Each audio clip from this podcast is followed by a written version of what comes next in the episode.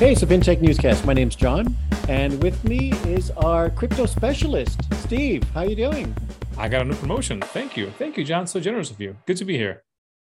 yeah, I'm. I'm glad you're you're glad to be here. So, uh, pretty interesting uh, these days with uh, I, you know, what I'm calling it is kind of the winners and losers economy.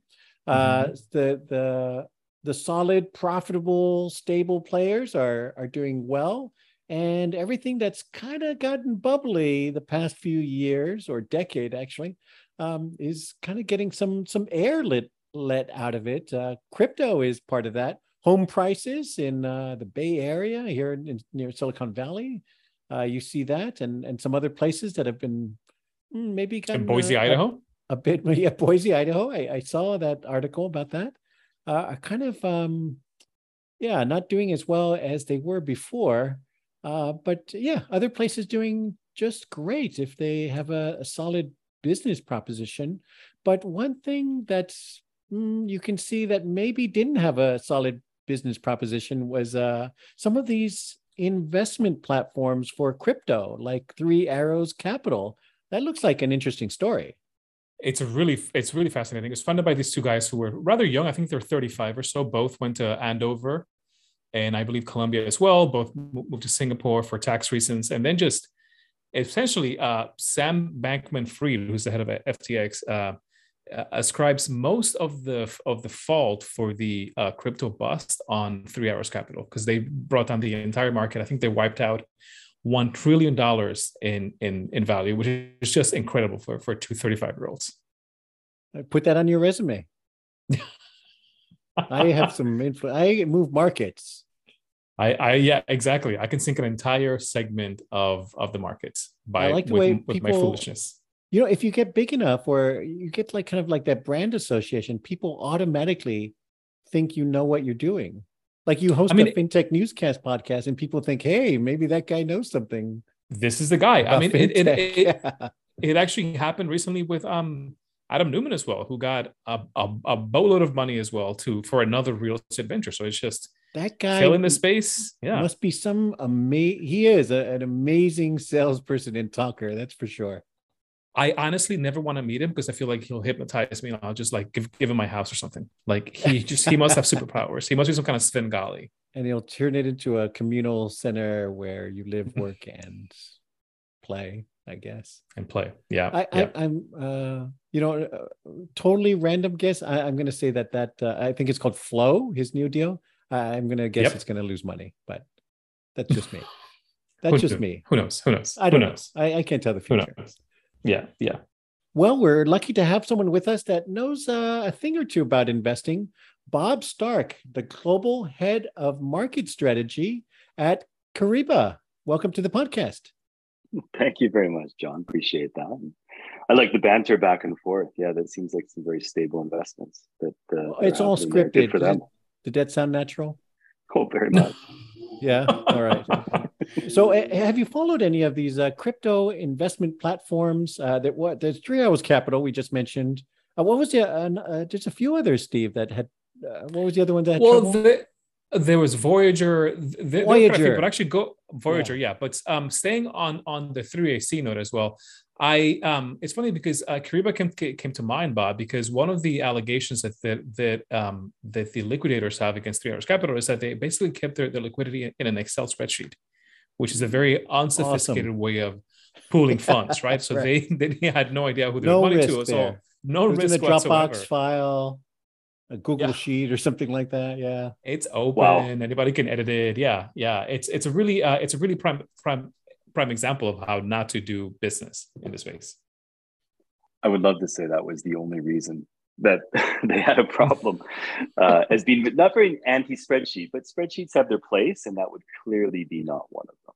Yes. Yeah, yeah. Well, it shows how hard it is to uh, really build up all the systems, uh, and not just the execution, but uh, all the risk management protocols.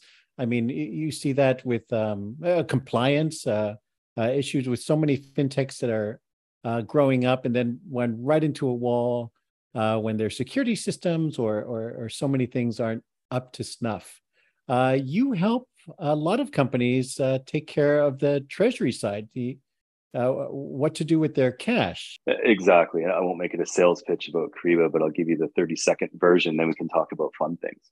So, Kyriba, yeah, we're a platform. We provide basically visibility, tracking, uh, risk management for payments, treasury, cash, liquidity, that whole gambit. So, yeah, when you mentioned a moment ago about tracking liquidity in a spreadsheet uh, it does make me cringe a little bit to be completely transparent. It's one of those things that there's a lot of organizations not as much now but certainly in the decades that i've been in this space that would track uh, as a corporate you know, fortune 100 200 500 organization and they would track their cash in a spreadsheet. They would how much money they had what their projected cash was what it looked like for the next three months. This would all be in a spreadsheet with a lot of VLOOKUP formulas and if then statements. Uh, it's not the best way to do things. And most organizations, and I'd say this with about 90% of them, don't do this. Um, they will use something more sophisticated that integrates with their bank platforms, integrates if they were to go into cryptocurrency their trading platforms and other areas that they're holding assets and managing liquidity, both for investing and borrowing and currency and things like that. So that's the world we play in and support a lot of different organizations, making sure that they have a little bit uh, more rigor than the tracking liquidity in a spreadsheet that you were talking about a moment ago.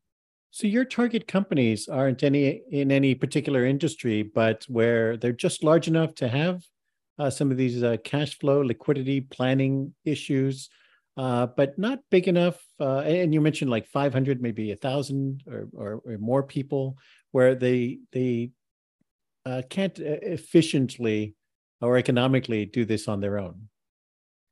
Is yeah, right? I think there's there's pieces to that. I would say it, large organizations is kind of a given. They have enough bank accounts, enough banks, enough places that they do business that tracking cash is actually a bit of an exercise. And answering a simple question that the CFO or the CEO might have about how much money do we have or how much how many days of survival do we have based on our current level of liquidity which believe it or not was a very popular question 2 years ago at the outset of the pandemic and arguably more recently as some of the challenges with interest rates going up and credit tightening a little bit all of those are very normal questions that people want quick and easy answers to. So you could be a relatively small organization, maybe 10, 20, 30 million dollars in revenue. If you have a need to manage your cash flow, you probably need something more robust than a spreadsheet.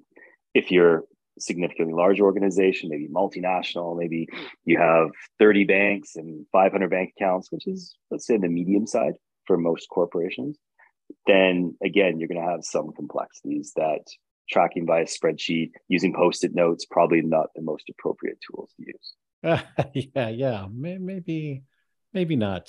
Uh, so, what are some of the things? Uh, I'm kind of curious, like the the anecdote side of it. Uh, but what are the some of the things uh, uh, you're surprised that people don't know when they're when they're engaging your services, or that they're um, I guess. Well, you mentioned uh, eh, eh, you know mentioning this in Excel, or or some of the opportunities maybe they're they're missing.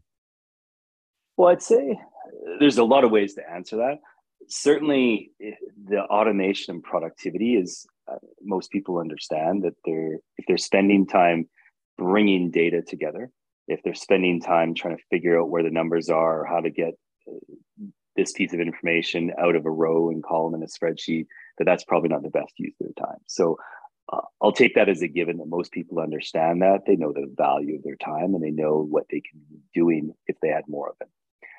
What maybe some people are surprised at is especially right now, because what we're seeing in the market is a little bit different than what we saw even several months ago before interest rates started to go up, before we saw these very unprecedented levels of inflation in these in this generation of workers and the vulnerability that you have in your balance sheet and your income statement your cash flow statement to these confluence of factors.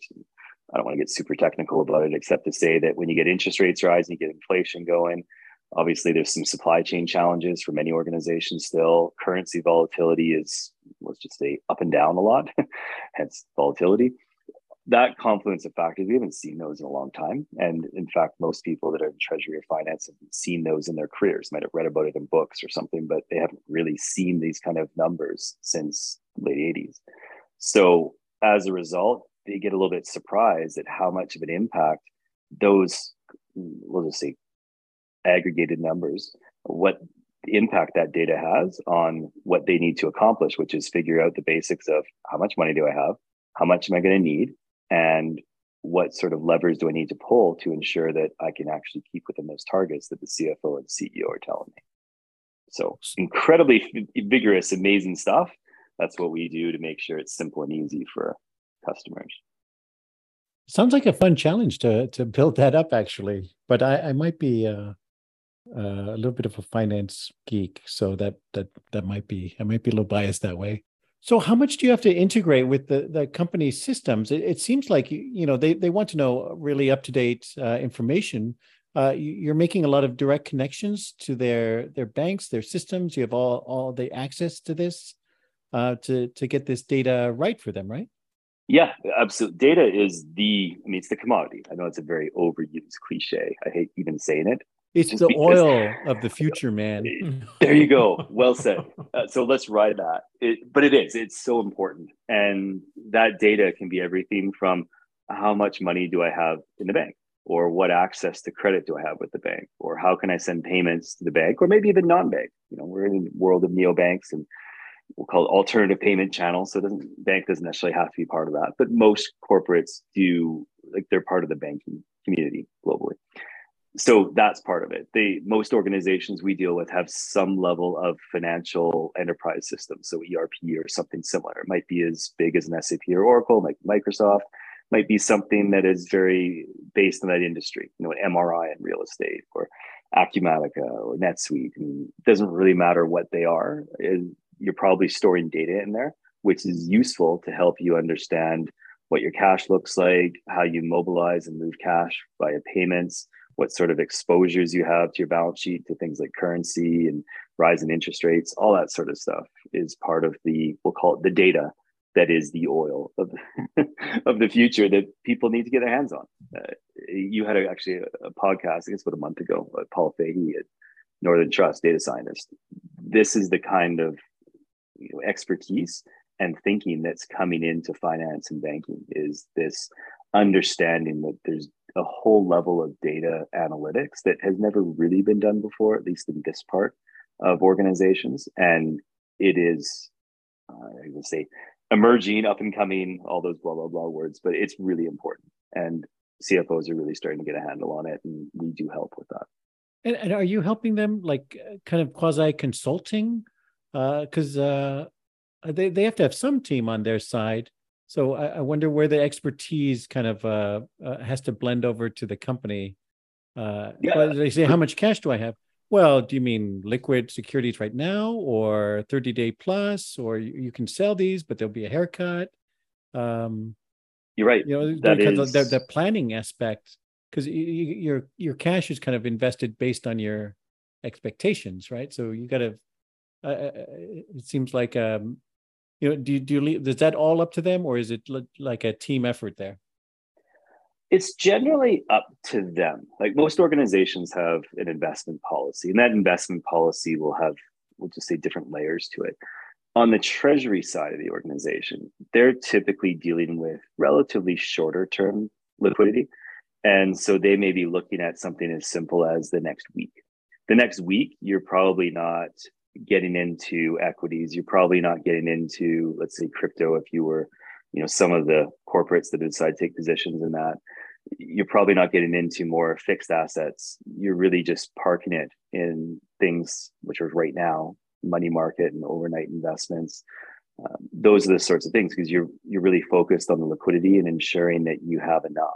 Once you have more certainty, that's where you might get other parts of the organization, or you might outsource to third parties, you know, custodials and whatnot that are going to manage that level of cash uh, for you. Because as you all know, there's organizations that conserving cash, generally speaking, since 2008. We've seen a swelling of balance sheets that certainly was the case during the pandemic and certainly the case where we are now that there's this thirst to continue acquiring cash and maintain it on your balance sheet. It's seen as a good thing by investors.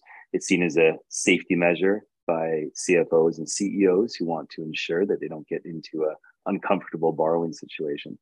So, yes, we want to make sure that they have the data and visibility so that they know what they have and they're in a position to pull the trigger or pull the levers in terms of getting value out of that cash and being able to understand with more certainty here's what next looks like so that they can be very confident that they can invest in something longer term that doesn't need to be redeemed in the next seven days or 30 days or 13 weeks. So that was probably a longer answer than you're looking for, but that's the genesis of what they do in treasury. Make sure that they're certain about the short term before they start making decisions about the longer term um, opportunities with their balance sheet and cash.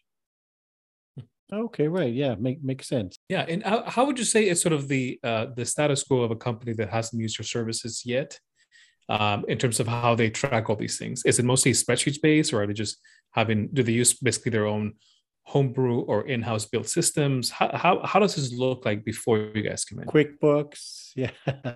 yeah, well, it depends on it depends a little bit on the size of the business. Most, I'll say, larger organizations, let's just say 500 million and above, are probably using spreadsheets for modeling, maybe even though I was going to say a little bit of business intelligence, but obviously platforms like Tableau and Qlik and Power BI are probably being utilized more often than they were a few years ago. But you're probably using spreadsheets for more we'll call it play and analytics. The actual tracking you would have some sort of database whether it's a system like Kyriba whether it's maybe even using your bank platforms. Um, generally people aren't using spreadsheets anymore. It, it's funny they ask about homegrown systems. When i got into this business 25 well, dates me a little bit but years ago homegrown systems were actually a thing.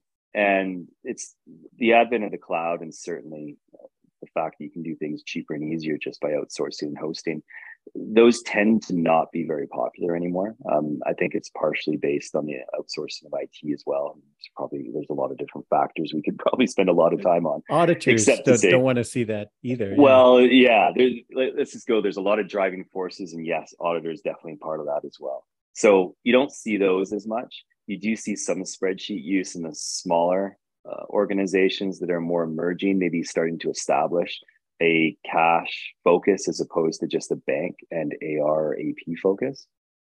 And then obviously it drives into more complexity. It just depends on what are you trying to accomplish with your cash? What are you trying to accomplish with your payments? How are you trying to protect your cash and balance sheet and income statement from all these crazy economic things that are out there? Crazy things? I don't know. The world's so stable, everything's so boring these it's, days. It's, it's so predictable. Yeah. Yeah, it, yeah. It's it's almost boring. I know. I we think that every day. Like, oh, it's too bad that interest rates aren't changing. It's too bad inflation is so low. Too bad that currencies don't move. Yeah, there's no wars. There's no tension anywhere. Yeah, oh, nothing. Yeah. Nothing. Simple and easy all the time.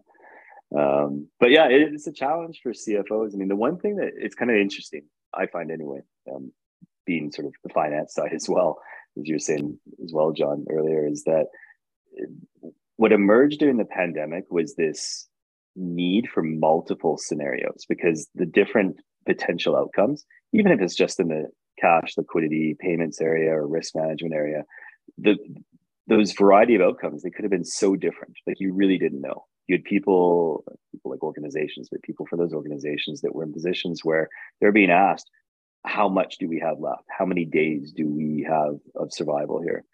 And other ones that were looking at more how, how are we going to meet expectations? What does next look like? And those outcomes were so diverse all over the place that you ended up meaning that the projection of cash, forecasting, this became really, really difficult. And there's a lot of if then built into these analyses.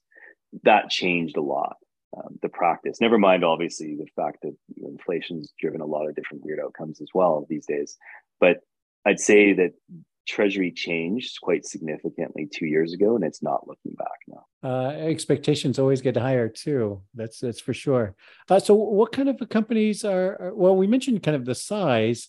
Uh, any specific industries that have been uh, hitting you guys up lately, or or has that changed? Uh, did that change during the pandemic and now that we're coming out of it now?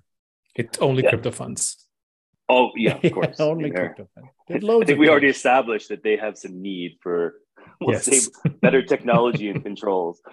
Uh, I would say like, typically treasury is one of those areas where it doesn't matter how like how large an organization you are doesn't matter what your underlying business is you're always going to have a need to manage cash more efficiently more effectively and obviously grow it so that you can actually show that you're doing something with it make your investors happy every industry has this. Now, there's nuances from space to space. I mean, you look at, let's just say, health insurance. It's a fairly American based business in the sense that a lot of, like Canada, where I'm from, and other countries uh, don't have it there's no private side to that really.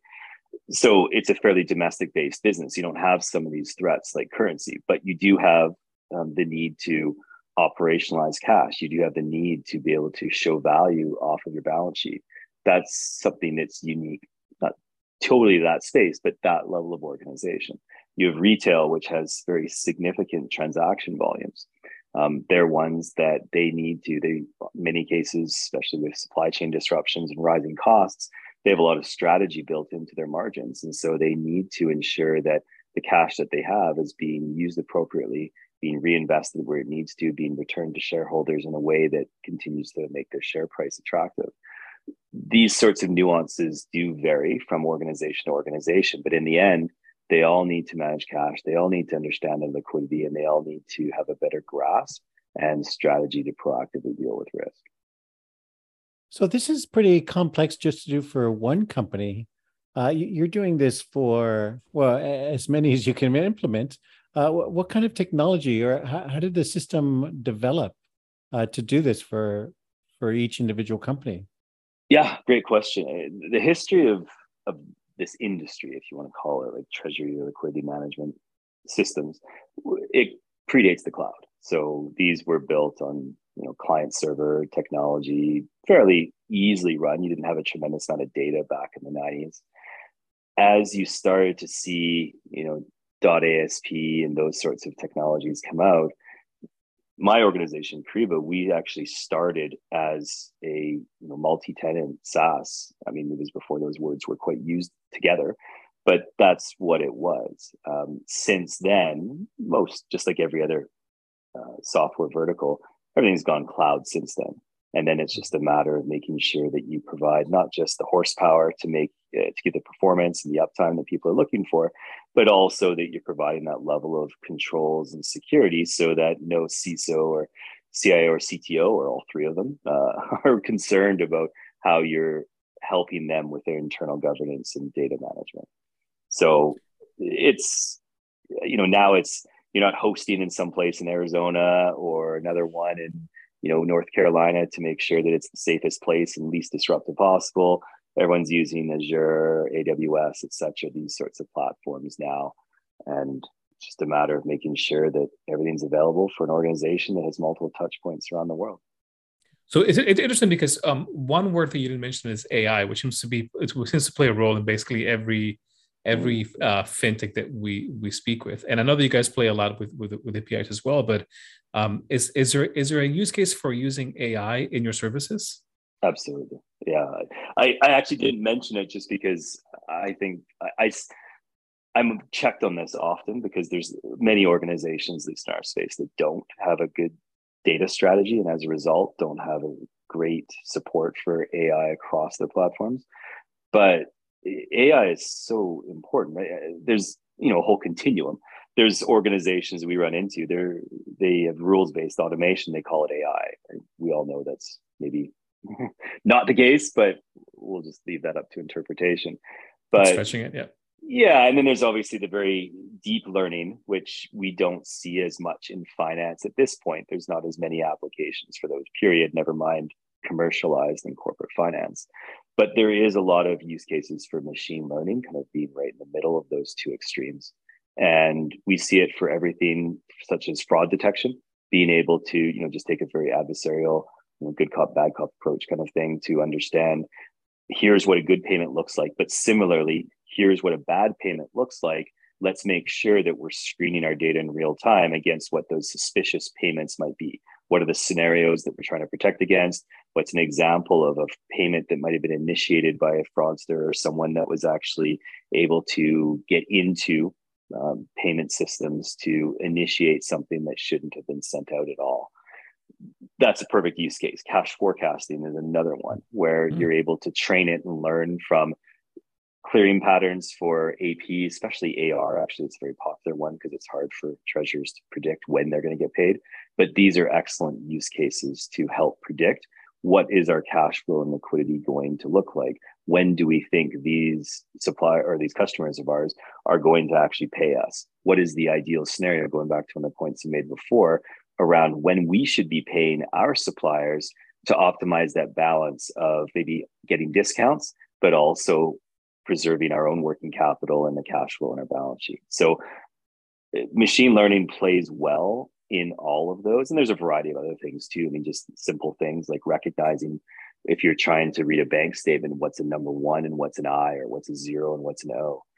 Hmm. Those are maybe more simple examples, but they all play a role. You're looking to harness data to make meaning of it and to automate as much as you possibly can so that you're not yourself trying to figure out your cash forecast. You're trying to figure out what do I do with this now that I've actually had my systems and automation prepare all the data for me.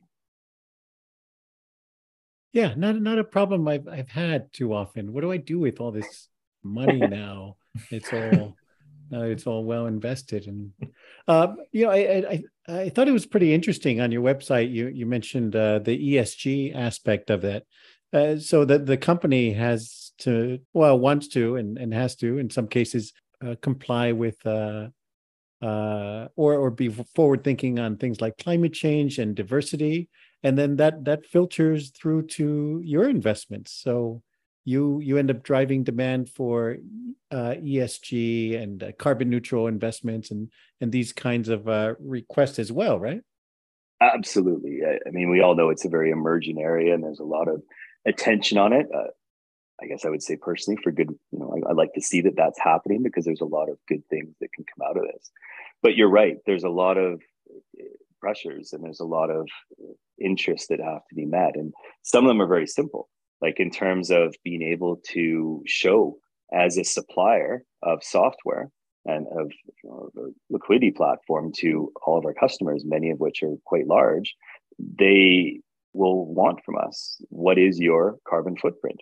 What is your strategy in terms of going uh, be able to get carbon neutral to help them in their own disclosures?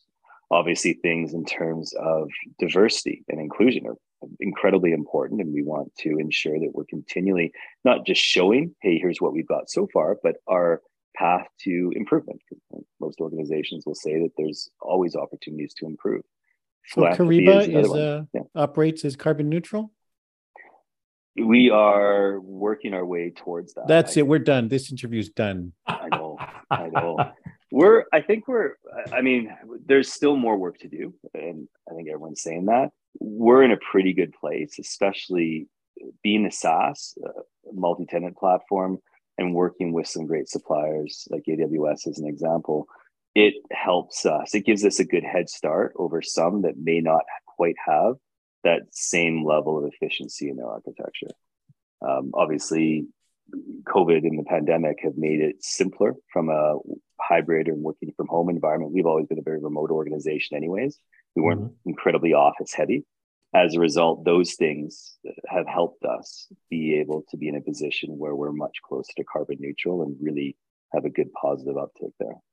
Yeah, so it wasn't uh, so you're very you're all knowledge workers. Uh, it wasn't a well, I guess it impacted everybody, but you could you guys worked all remote and and that's where um, you you still are these days, or yeah, great question. I mean, we're headquartered in in La Jolla, so just outside of San Diego, and we still oh, are. nice place. Um, it is a beautiful place. As a, a Vancouverite um, on the West Coast, it's a simple trip. And mm-hmm. when I take, I used to take. Um, These are places you often. want to go to work, where people, and you're exactly. opening a new office on uh, Oahu, and uh, oh my yeah. goodness, to be those life. are also nice places to be. I can see the why you work part, here, Bob.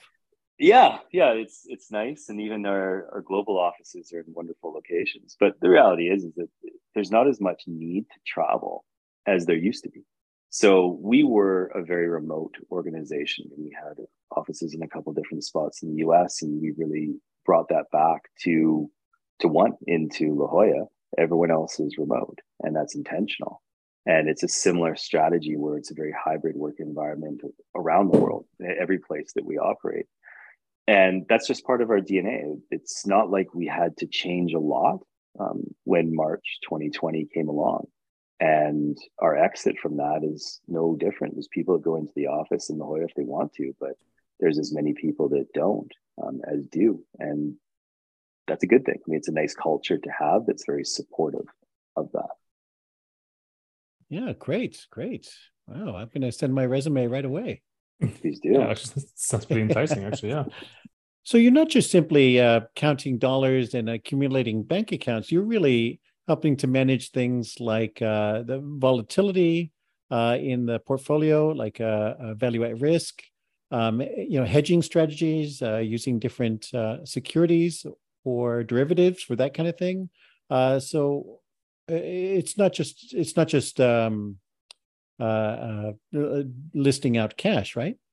Correct. It is not. It's everything from let's say borrowing investing, which I typically consider liquidity. I mean, it's being able to raise or utilize cash, but it's also protecting that cash. And that's where we do get into derivatives. Most organizations, especially, well, actually, I guess anywhere in the world, but certainly the United States as well, have currency volatility they have to deal with. The US dollar has been strengthening significantly over the past year. And I mean, even went past par with the euro, which is a big touch point a big signal to the market in terms of what the future looks like.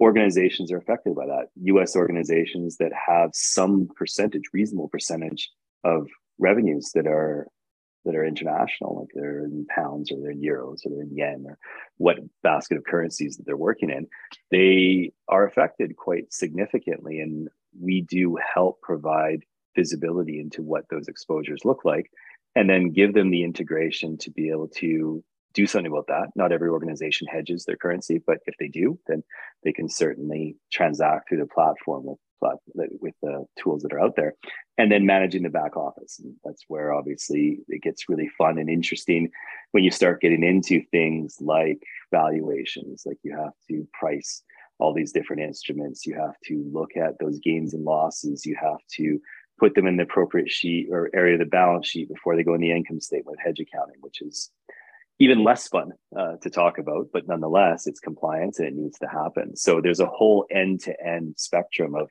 understanding your exposures, whether we're talking commodity, interest rate, or currency, being able to have the insight to know what do I do with these? And how do I align those to where our policy is? Because as I said, there's some organizations that just provide guidance on the effect of currency uh, or their vulnerability to interest rates. They're not actually going to hedge um, whatever their outcome is, they still need data to know what that looks like so they can communicate to the market our revenues or our earnings are affected by these headwinds to the tune of maybe another one or two percent. These are the sorts of disclosures that have been happening this calendar year.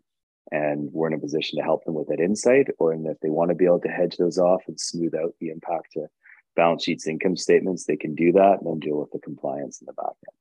So there's a lot of stuff to all that work fun with accounting. There. All right. Oh, it's the best. Yeah, it's the best. Does um, it meet but, the hedge accounting? Is it eighty percent effective? What's going on here? Yeah, yeah, yeah. Those, those, those, were. I mean, you probably remember that too. But it, I mean, when that came in, I remember it was basically 1999 was that struggle year when it came effective in 2000. And what a headache that was. And, and you look at where we are now with that, and just that 8125 or 8120. I remember that debate of, of what that was. Luckily, those in the rearview mirror, but there's a heck of a lot more complexity now in terms of partial hedging and when you look at things like correlated VAR um, and being able to utilize hedging one currency, which potentially has some impact, and helping your your net exposure on another, there's a lot here in terms of improving the efficiency of your hedges that was never really contemplated back then, but still needs to be managed now. So there's definitely some headaches we take away, uh, thankfully, because I don't know. Uh, Sounds like fun to me. I'm starting to miss my treasury days right now. well, you can come back anytime you want, John. so, what is um what is the challenge for Kyriba to keep growing? Uh, I imagine. Well, this sounds like you have to do a pretty intense, well planned, but you guys do it uh, regularly uh, implementation. So it's not like you can just um, uh, get more downloads on an app or something like that. Uh, but what other things? Uh, what other obstacle, uh, if you could wave the magic wand, would you remove to to grow Kyriba further? You know, the biggest thing, and, maybe it's a privilege to be able to answer it in this way, but growth comes from really two different areas. It's increased complexity of the requirements and capabilities that we're offering. So, as an example, if you're focused on a working capital strategy, you're trying to figure out how do I actually improve the level of cash in my balance sheet? That's an objective of yours. Being able to look at your AP strategy. Am I paying my invoices in the optimal place earlier or later uh, to meet that objective? Am I actually helping influence and control when receivables are coming in so I get paid when I want to? Those are the sorts of things where that gets more complex. That helps us. We can innovate and provide more capabilities to our existing clients that I guess help us grow, but certainly help them be in a better place. Similarly, we can attract more organizations and we operate in a lot of different places around the world, but we can always operate in more. So, global expansion, um, making it simpler and easier for maybe smaller organizations to be part of this. Every organization, virtually over a billion dollars, has a system like this of some sort but there's a lot of organizations under it that haven't quite got to that level yet and it, they need to be understand that it's simple and easy for them to do it that there's it's not a like the word you use implementation an implementation isn't a multi-year exercise like it used to be um, these are things that can be done days or weeks sometimes months depending on how many things you have to do uh, it's not as hard with apps as you put it with apis with all these technologies that just make things a lot more pleasant than in the old days when you had to hire teams of people to make software work. Yeah, yeah, I remember that. yeah, uh, expensive people too. Yeah. Yes. Yes. Whether they were worth it or not. I'm sure they were, but Sometimes. nonetheless, yeah, exactly. It's a it's a different place. I mean, that, that's what the cloud's done. Is it? So this is open banking, APIs, all of this is uh, is uh, uh, helping make this more well, more more efficient, cheaper, makes sense.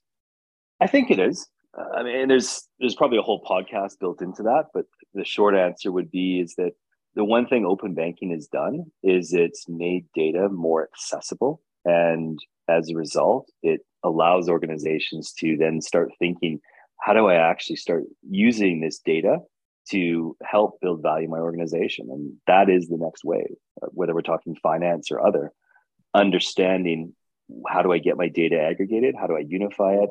How do I harness it? And how do I actually use it as that commodity, as we talked about earlier on? Oh, yeah, for sure. Uh, so just to wrap up, um, any advice you have out there for other fintechs, not ones that compete with you, but let's say some other ones um, that or some common mistakes that you see where you're like, why, well, you know, they, they really should know this kind of thing when you're when you're growing up. It's probably a lot. Uh, I would say the first thing is, and it sounds very cliche, but I'm going to say it anyways because it's really important. Customers are the most important thing and you really need to understand your customers, value your customers, and never forget about where you came from, which is helping them. There's going to be, especially for early stage fintechs, there's going to be those organizations that take a chance on you. And individually, you always want to work with that, but you never want to lose that culture. That innovative culture is what makes fintechs grow into big techs. Um, it also is what can bury a fintech um, if you lose sight of that. So the customer, it's something I was taught early in my career, and it's something that we embrace where I am now and every stage I've been is that customers are critical to success in individually and in aggregate. So simple lesson. I'm sure everyone says that, but it is very, very true. Well, you you know it's a yeah a lot of things sound simple, but uh, don't actually get implemented, or, or people kind of lose sight when you're in the middle of things. So yeah, uh, definitely some some good advice. Uh, thanks for that, and thanks for an interesting podcast and joining us this week. Well, thank you very much, Stephen John. I appreciate it. It was fun. So, I like talking to you all. That's uh, Bob Stark, the global head of market strategy at Kyriba. Please hit subscribe to keep up with the latest in fintech news, and thank you for listening.